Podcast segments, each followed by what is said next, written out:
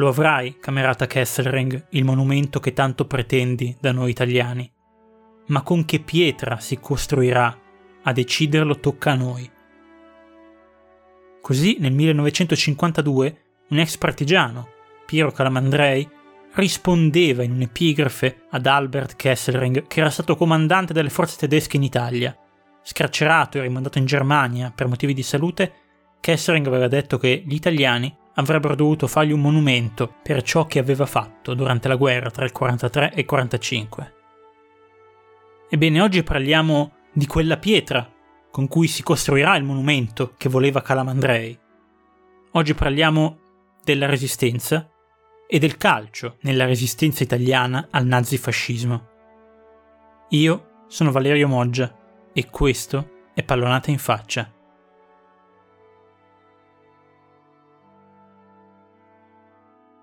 Il 10 luglio del 1943 le sorti della guerra, della seconda guerra mondiale, cambiano. Gli alleati, cioè gli anglo-americani, sbarcano in Sicilia e iniziano la campagna d'Italia, cioè risalire liberando tutta la penisola italiana.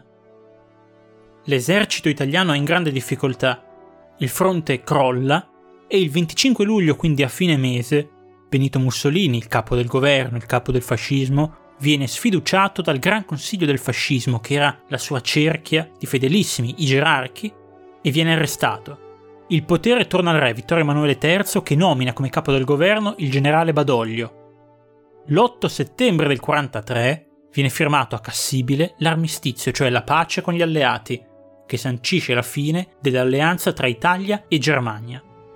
L'Italia quindi passa dall'altra parte del conflitto.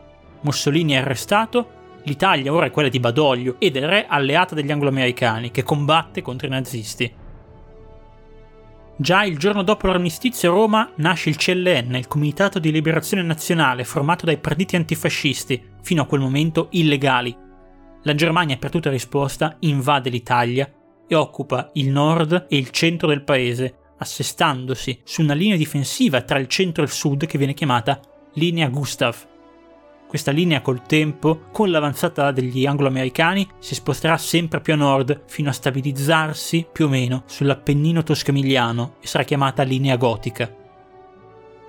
Nel frattempo, il 12 settembre, i tedeschi liberano Mussolini dalla sua prigione sul Gran Sasso, lo portano a Monaco di Baviera e lì assieme organizzano uno stato fantoccio nel nord Italia, una repubblica chiamata Repubblica Sociale Italiana con sede a Salò, una cittadina sul lago di Garda vicino Brescia.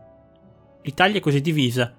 Al nord e al centro i nazifascisti, che combattono però contro un gruppo di cittadini insorti, i partigiani, in varie zone del paese. E al sud i nazisti, che combattono con l'appoggio dei fascisti contro gli angloamericani, gli alleati e anche il Regio Esercito.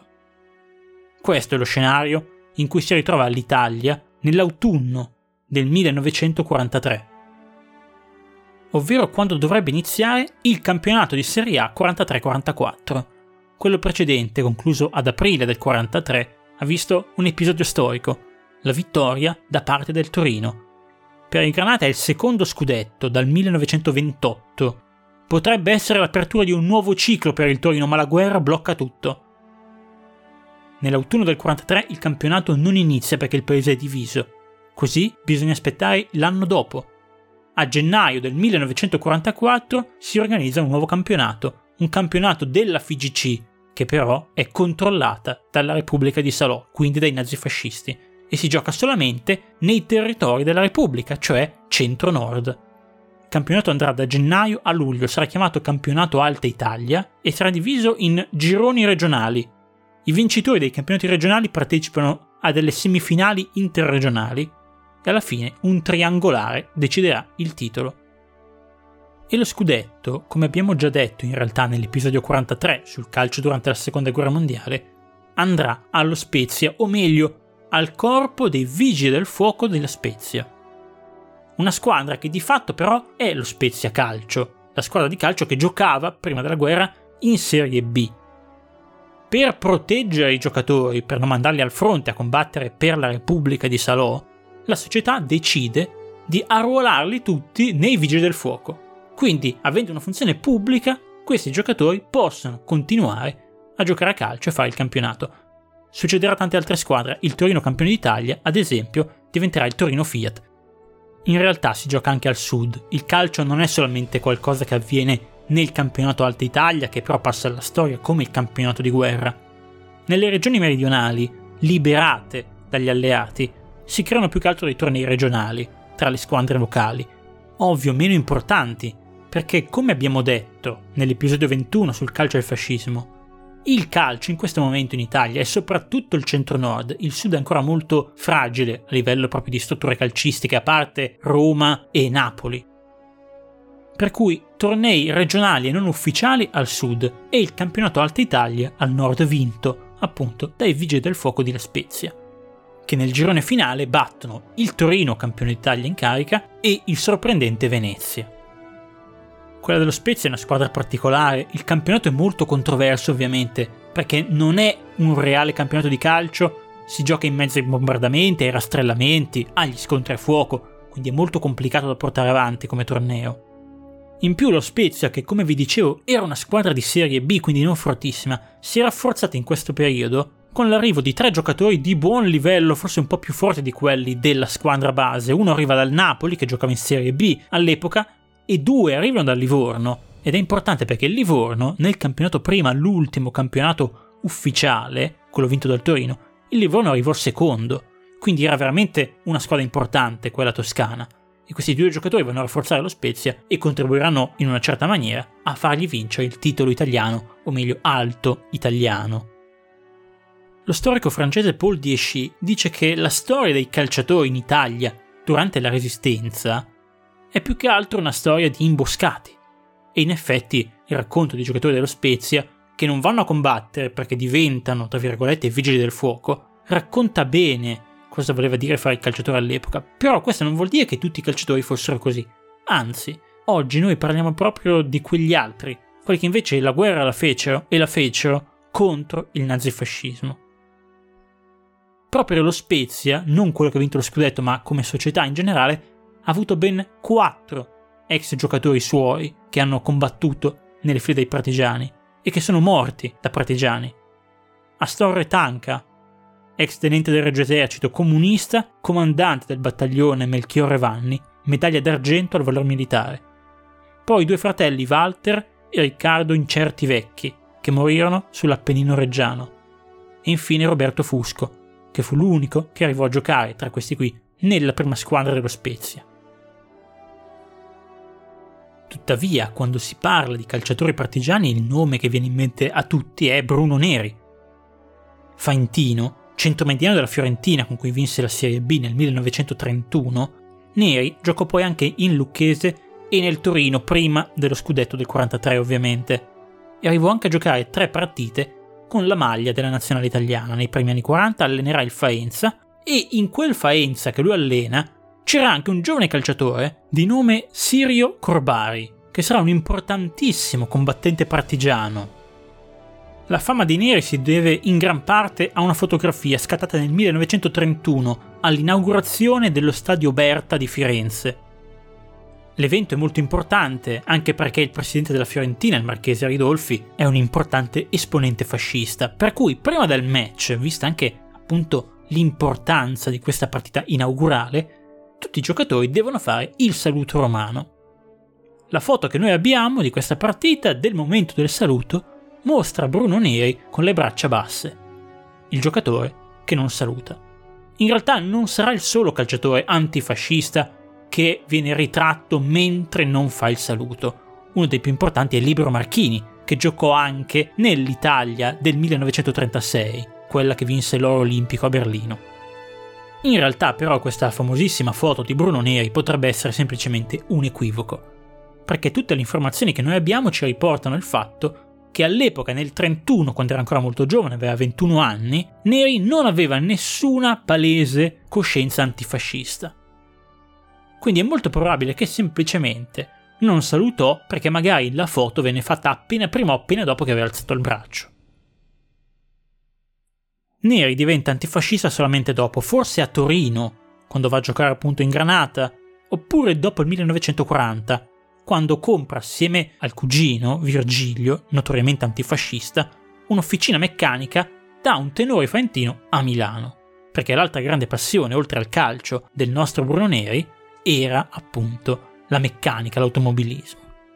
Infatti poi, allo scoppio della guerra, Neri torna nella sua Faenza. Abbiamo detto che allena per un po' il Faenza e successivamente inizia a collaborare con le organizzazioni partigiane, in particolare con l'ORI, l'organizzazione della resistenza italiana che era collegata direttamente alle truppe alleate anglo-americane. È quindi un partigiano nella banda Zella e gestisce la radio clandestina della banda, la radio Zella, che è ospitata per un certo periodo proprio nella casa della famiglia Neri, a Rivalta di Faenza. Neri diventa celebre, purtroppo, per la sua tragica fine. Muore assieme a un compagno il 10 luglio del 1944 presso l'Eromo di Gamonia, una zona appunto dell'Appennino tosco-emiliano, in uno scontro a fuoco contro i nazisti. Corbari, che aveva giocato con lui a calcio, verrà invece catturato successivamente e impiccato. Se ci spostiamo un po' di più verso il nord-ovest, incontriamo invece Miro Luperi. Era stato tra il 32 e il 41 il portiere della Serzanese, una squadra ligure. Era diventato poi un partigiano nella zona lì attorno, cioè della Lunigiana, la zona tra la Liguria e la Toscana, ed è morto poi in azione il 27 novembre del 1944 in un eroico tentativo di salvare i suoi compagni. Luperi, che non è stato un calciatore famoso, è importante da ricordare perché nel 1950 il Presidente della Repubblica, Luigi Einaudi, gli conferirà la medaglia d'oro al valor militare. Oggi, se andate a Sarzana, trovate lo stadio, che è lo stadio intitolato proprio a Miro Luperi. Questo piccolo calciatore e questo piccolo partigiano ha avuto una storia molto importante ed è una delle figure benché poco nota tra le più significative della storia del calcio durante la Resistenza. Già più noto invece è Armando Frigo, un calciatore centrocampista che ha giocato con il Vicenza, la Fiorentina, con cui ha vinto la Coppa Italia del 1940, e lo Spezia. Frigo in realtà era italo-americano, era nato infatti a Clinton in Indiana, la famiglia di immigrati tornati a vivere e a lavorare in Italia, dove lui ha iniziato a giocare a calcio. Nei primi anni 40 Firenze incontra per strada un mutilato di guerra e rimane molto colpito dalla sua storia e decide così di arruolarsi nell'esercito. Viene mandato con le truppe di occupazione in Dalmazia, cioè in Croazia, e dopo l'8 settembre, quindi dopo la firma dell'armistizio, decide di restare a combattere assieme ai partigiani jugoslavi. Verrà catturato dai nazisti e fucilato il 19 ottobre del 1943. Un'altra figura importantissima e molto famosa della Resistenza e del calcio nella Resistenza è Raffaele Vallone. Da giovane era stato mezzala del Torino e anche una stagione in prestito al Novara tra il 34 e il 41. Era figlio di immigrati calabresi a Torino e presto entrò nelle fila di Giustizia e Libertà, l'organizzazione antifascista creata dai fratelli Rosselli, di cui vi ho parlato un pochino nell'episodio 35, dedicato ai mondiali di Francia 1938. Raffaele Vallone viene arrestato in quanto antifascista, ma riesce a scappare in maniera molto rocambolesca. Durante un trasporto dalle parti del lago di Como, riesce a fuggire dal treno in corsa. Si getta nel lago e fugge, torna a Torino e d'ora in poi si occuperà di propaganda antifascista, quindi sarà un partigiano anche lui. Voi forse lo conoscete però per quello che ha fatto dopo, non solo la carriera di calciatore e la sua avventurosa esperienza da partigiano, ma perché dopo la guerra sarà prima un giornalista dell'unità e poi, anche per la sua bellezza, diventerà un importantissimo attore, noto con il soprannome di Raff Vallone. Lo avete visto per esempio nel film Riso Amaro di De Santis. Vallone ovviamente era attivo nel Piemonte, la resistenza piemontese è una delle più importanti Qui attivo fu anche Renato Marchiaro, giovane attaccante della Juventus, poi giocò al Venezia, allo Schio e al Liguria tra il 1937 e il 1943. Marchiaro fu partigiano nella banda Vian e fu uno dei sopravvissuti al tragico eccidio di Boves, avvenuto a Cuneo, quindi nella zona vicino Cuneo, il 19 settembre 1943, quindi pochi giorni dopo l'armistizio. L'eccidio di Boves è riconosciuto come la prima strage commessa dalle SS in Italia e causò 23 morti. Marchiaro sopravvisse appunto alla strage, continuò la sua attività da partigiano e nel dopoguerra divenne un calciatore di successo soprattutto all'estero. Giocò infatti in Francia, nell'Antibes, nel Nizza e nell'Olympique Allais. Poi tornò brevemente in Italia per giocare nella Biellese e si trasferì infine in Portogallo giocando nel Belenenses per poi chiudere la carriera di nuovo in Francia, nell'Angers. È ovvio che a questo punto voi potreste dire che non ci sono calciatori famosissimi di primissimo livello che hanno fatto la resistenza, ma in realtà non è vero. Ad esempio, Giuseppe Perucchetti fu portiere del Brescia, poi dell'Ambrosiana Inter e come portiere titolare dell'Inter vinse due scudetti e una Coppa Italia per poi trasferirsi alla Juventus, dove vinse un'altra Coppa Italia. Durante la guerra, con Torino bombardata dagli alleati, la Juventus si spostò ad Alba, nelle Langhe, quindi Basso Piemonte e fu lì che Perucchetti decise di entrare nei partigiani. Entrò nella seconda divisione Langhe dove combatteva fianco a fianco con un altro giovane calciatore e intellettuale, Beppe Fenoglio, che diventerà famosissimo dopo la guerra come scrittore. Scriverà uno dei libri più noti della narrativa sulla resistenza, Il partigiano Johnny. Perucchetti invece, durante la sua attività nella resistenza, molto breve in realtà, viene scoperto e arrestato viene condannato a morte dai nazifascisti, ma si salverà a quanto pare per un intervento degli avvocati della Juventus che faranno commutare la pena da condanna di morte a ergastolo. Ovviamente non verrà mai scontata tutta perché dopo la guerra Perucchetti verrà liberato. Molto noto come calciatore era anche Dino Ballacci, anche lui partigiano, dopo la guerra, tra il 45 e il 57, sarà terzino sinistro del Bologna, sarà una delle bandiere del Bologna nel dopoguerra e successivamente negli anni 60 allenerà il Catanzaro durante uno dei migliori periodi della storia del club calabrese. Come Ballacci, un altro giovane partigiano che diventerà un grande calciatore nel dopoguerra è Giacomo Losi e se siete di Roma forse dovreste conoscerlo. Durante la guerra il giovanissimo Losi faceva la staffetta, cioè consegnava armi e munizioni ai partigiani. Dopo la guerra giocherà come difensore nella Cremonese poi si trasferirà alla Roma e giocherà nel club giallorosso per 15 stagioni. Solo Totti e De Rossi hanno giocato più a lungo di lui con quella maglia. Per capire quanto è importante, i tifosi della Roma lo chiamavano Core de Roma. Questo ragazzo di Soncino, vicino Cremona, divenne quindi un idolo della tifoseria della capitale. Vincerà due Coppa Italia e una Coppa delle Fiere con la Roma, uno dei giocatori più importanti della storia del club. La storia del calcio e della resistenza è anche legata a un episodio che negli ultimi anni è diventato abbastanza noto. Parliamo della partita di Sarnano, giocata il 1 aprile del 1944. Per molti la versione italiana della partita della morte di Kiev del 42 di cui vi ho parlato nell'episodio 44. La partita di Sarnano è un match di calcio tra nazisti e partigiani, la sua storia è rimasta fondamentalmente sconosciuta fino a un articolo di Antonio Di Pollina pubblicato nel 2001 su Repubblica, che ha successivamente ispirato un documentario del 2003, La leggenda di Sarnano, di Umberto Nigri. Però, in realtà, questa è appunto una leggenda. Non si sa bene cosa sia successo, la partita ci fu, però non sappiamo bene la data. Forse non fu il primo aprile, ma tra aprile e maggio del 44.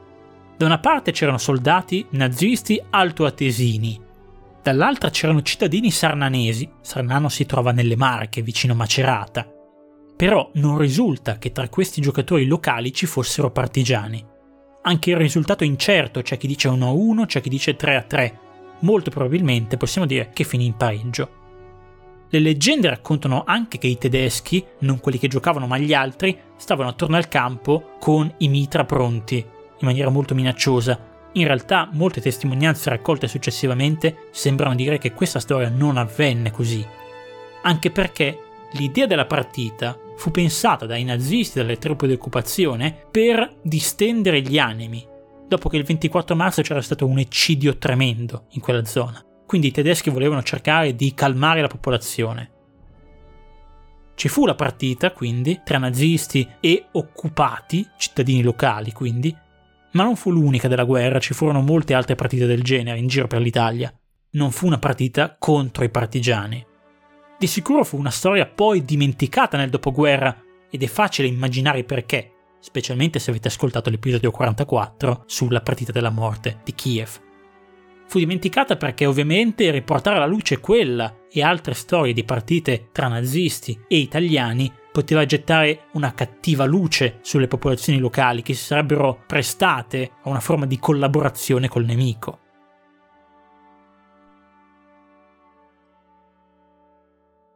E nel frattempo è arrivato il 10 aprile del 1945. In questa data il Partito Comunista Italiano proclama l'insurrezione generale. La linea gotica si sta sgretolando, gli alleati sfondano, arrivano a Imola, i tedeschi scappano. Il 19 aprile Bologna è liberata dai partigiani. Il 24 aprile i partigiani hanno di fatto circondato e sconfitto i tedeschi a Genova. La guerra sta ormai volgendo alla fine. Cittadini, lavoratori, sciopero generale contro l'occupazione tedesca, contro la guerra fascista per la salvezza delle nostre terre, delle nostre case, delle nostre officine come a Genova e a Torino, ponete i tedeschi di fronte al dilemma arrendersi o perire. Arrendersi o perire. È il 25 aprile e il Comitato di Liberazione Nazionale a Milano incita alla rivolta finale contro il nazifascismo. La voce che avete sentito è quella di un giovane esponente socialista, Sandro Pertini. E l'ho voluta mettere non solo per la sua importanza storica, ma anche perché Pertini diventerà 37 anni dopo, il volto di uno dei momenti più famosi della storia del calcio italiano, quando da Presidente della Repubblica sarà presente a Madrid nella finale dei mondiali dell'82, i primi vinti dalla fine dell'epoca fascista, cioè dal 1938. Mussolini abbandona Milano, la stessa Milano che qualche giorno prima lo aveva applaudito, mentre i partigiani da tutte le montagne scendono sulla città. Il 27 aprile, il leader del partito fascista, travestito da soldato tedesco per cercare di fuggire con una colonna di nazisti fuori dall'Italia a riparare in Germania, viene fermato da un gruppo di partigiani. Viene riconosciuto e catturato nei pressi di Dongo, vicino Como. Verrà poi fucilato il 28 aprile, mentre ufficialmente Milano viene liberata su chi abbia effettivamente ucciso Benito Mussolini, la storia si interroga da molto tempo. Due erano i partigiani presenti, il colonnello Valerio e Pietro Gatti. Due nomi di battaglia, ovviamente. Il colonnello Valerio era Walter Audisio, Pietro Gatti era Michele Moretti. Moretti aveva fatto l'operaio in cartiera e prima della guerra era stato un difensore della Comense, l'attuale Como, tra il 1927 e il 1935. Era nella difesa della Comense che nel 1931 ottenne una clamorosa promozione in Serie B da imbattuta. Quindi un calciatore era anche lì presente nel momento più importante della resistenza, cioè alla fine, davanti a Mussolini. Moretti fu l'uomo che bloccò il convoglio tedesco che stava portando in salvo il duce. Fu lui a capire che di lì volevano passare i tedeschi, fu lui a bloccarli, fu lui a convincerli ad arrendersi senza sparare, inventandosi la storia che i due ponti da cui potevano passare per lasciare l'Italia erano già stati minati e che quindi erano a rischio della vita se volevano andare avanti. E fu lui, sempre Moretti, a dare ordine ai suoi uomini di perquisire tutti i camion, trovando così Mussolini travestito da tedesco. Ha sempre detto che fu Audisio a sparare a Mussolini, però, come vi dicevo, la storia su questa cosa si interroga da tempo.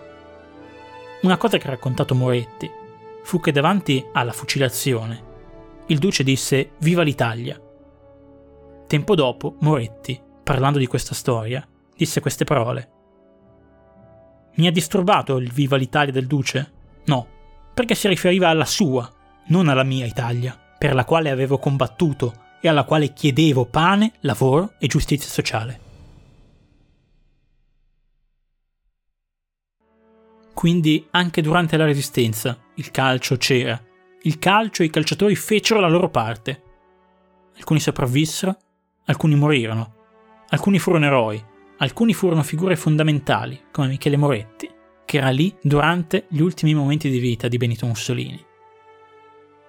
La guerra era finalmente finita, iniziava una nuova storia per l'Italia, per l'Europa, per il mondo e anche, bisogna dirlo, per il calcio. E sarà questa storia che affronteremo d'ora in avanti nel mondo che seguirà la fine dell'epoca delle guerre mondiali.